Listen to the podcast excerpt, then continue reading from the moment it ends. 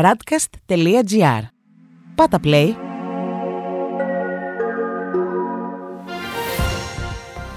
World Desk Ο γύρος του κόσμου μέσα από τα πρωτοσέλιδα ευρωπαϊκών και αμερικανικών εφημερίδων για την 21η Μαΐου 2021. Εγκεχηρία μεταξύ Γάζας και Ισραήλ. Οργή του πρίγκιπα William για τον BBC. Πρώτος σταθμός μας οι Ηνωμένες Πολιτείες, όπου η Washington Post γράφει για την πάυση των εχθροπραξιών στο Ισραήλ. Κατάπαυση πυρός ξεκινά μεταξύ Ισραήλ και Χαμάς. Σε συμφωνία ήρθαν οι δύο πλευρές μετά από 11 μέρες μαχών. Ο απολογισμός σε θανάτους είναι 232 για τη Γάζα, 12 για το Ισραήλ. Και οι New York Times έχουν κύριο τίτλο για το ίδιο θέμα Ισραήλ και Χαμάς αποδέχονται την κατάπαυση του πυρός στη Γάζα. Περισσότεροι από 250 είναι νεκροί κυρίως πολίτες. Η διεθνής κοινότητα παρακολουθεί στενά την εγκεχηρία. Στη Wall Street Journal διαβάζουμε Ισραήλ και Χαμάς ξεκινούν την κατάπαυση πυρός. Η Αίγυπτος μεσολάβησε για μια συμφωνία που βάζει τέλος σε 11 μέρες αιματοχυσίας μετά και από πιέσεις των Ηνωμένων Πολιτειών και των συμμάχων τους. Σε εντελώς διαφορετικό τόνο, οι Financial Times γράφουν: Ο Αυστραλιανός κλάδος βοδινού κρέατος θα δει αύξηση στις Βρετανικές πωλήσεις αν η συμφωνία για τους μηδενικούς δασμούς ευοδοθεί. Οι εξαγωγές της Αυστραλίας θα μπορούσαν να αυξηθούν κατά 10 φορές με αυτή τη συμφωνία, ενώ παράλληλα δημιουργούνται φόβοι για τους Βρετανούς αγρότες. Στη Γερμανία, η Frankfurter Allgemeine Zeitung γράφει: Το Ισραήλ και η Χαμάς συμφωνούν και χειρία. Η Αιγυπτιακή πρωτοβουλία μεσολάβησης έφερε καρπούς. Παράλληλα, ο Υπουργός Εξωτερικών της Γερμανίας, Χάικο Μα, συναντάνε τα Νιάχου και Αμπάς.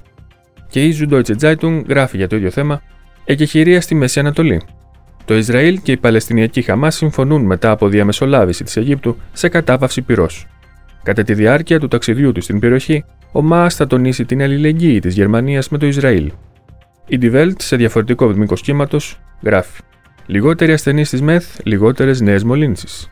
Η Γερμανία τα πηγαίνει καλά στην αντιμετώπιση της πανδημίας.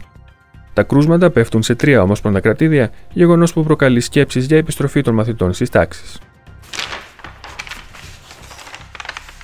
Στη Βρετανία, τα πρωτοσέλιδα φιλοξενούν το ξέσπασμα του πρίγκιπα William εναντίον του BBC. Οι Times γράφουν σχετικά. Τα ψέματα του BBC έθραψαν την παράνοια της μητέρας, δηλώνει ο πρίγκιπας William, που εξοργίστηκε από το σκάνδαλο της εξαπάτησης της Diana από το δημοσιογράφο Μάρτιν Μπασίρ. Η Daily Telegraph κυκλοφορεί με τίτλο William, το BBC έθρεψε την παράνοια της μητέρας μου. Ο Guardian για το ίδιο θέμα γράφει δόλιο και καταστροφικό. Εξοργισμένος ο William επιτίθεται στο BBC για τον Μπασίρ.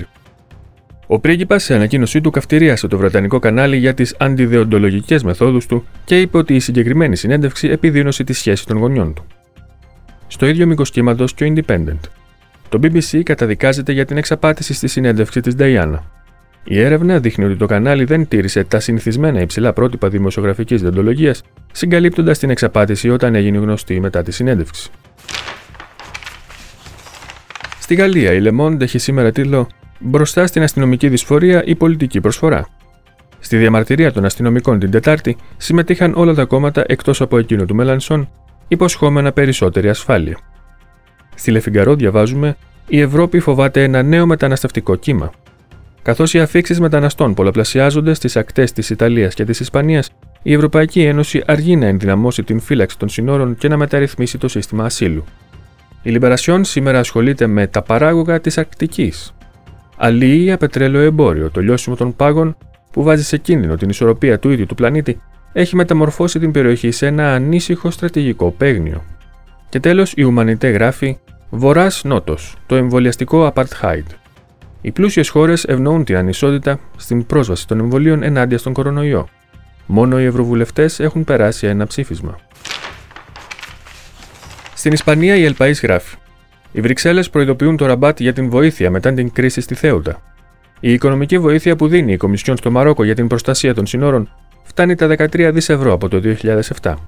Και η Ελμούντο γράφει: Ο Αραγωνές υπόσχεται ένα δημοψήφισμα όπως στην Σκωτία. Ο νέος πρόεδρος της Καταλωνίας, Πέρε Αραγωνές, θα πιέσει τον Σάντσεθ για να συμφωνήσει στη διαξαγωγή ενός νέου δημοψηφίσματος για την ανεξαρτησία. Στην Ιταλία, ο Ντράγκη ετοιμάζει σχέδιο στήριξης ύψους 40 δις ευρώ με διαφωνίες για τον τρόπο χρηματοδότησης. Η Κορία Ντελασέρα γράφει σχετικά. Ντράγκη, 40 δισεκατομμύρια για το μέλλον. Βοήθεια θα προσφέρει η κυβέρνηση στις επιχειρήσεις και τους νέους. Ο Ντράγκη λέει όχι στη χρηματοδότησή της από το φόρο κληρονομιάς για μεγάλες περιουσίες. Η Λα Ρεπούμπλικα για το ίδιο θέμα γράφει Φόρος κληρονομιάς, το όχι του Ντράγκη στον Λέτα. Ο γραμματέας του Δημοκρατικού Κόμματος Ενρίκο Λέτα πρότεινε τη φορολόγηση της μεγάλης περιουσίας άνω του 1 εκατομμυρίου για την στήριξη των νέων. Στη Λαστάμπα διαβάζουμε Ανάπτυξη το μαστίγιο του Ντράγκη. Ο Πρωθυπουργός της Ιταλίας έβαλε πάγος στον Λέτα, λέγοντας ότι δεν παίρνουμε λεφτά από τους πολίτες. Τέλος, η Μεσαντζέρο γράφει Απολύσεις, παράταση μέχρι τον Αύγουστο.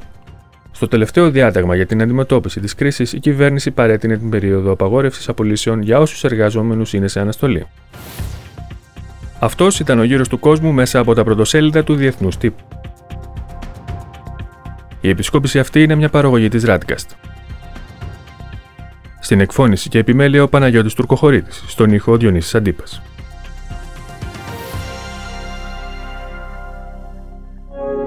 Ακούσατε ένα podcast της radcast.gr. Ακολουθήστε μας σε όλες τις πλατφόρμες podcast και στο radcast.gr.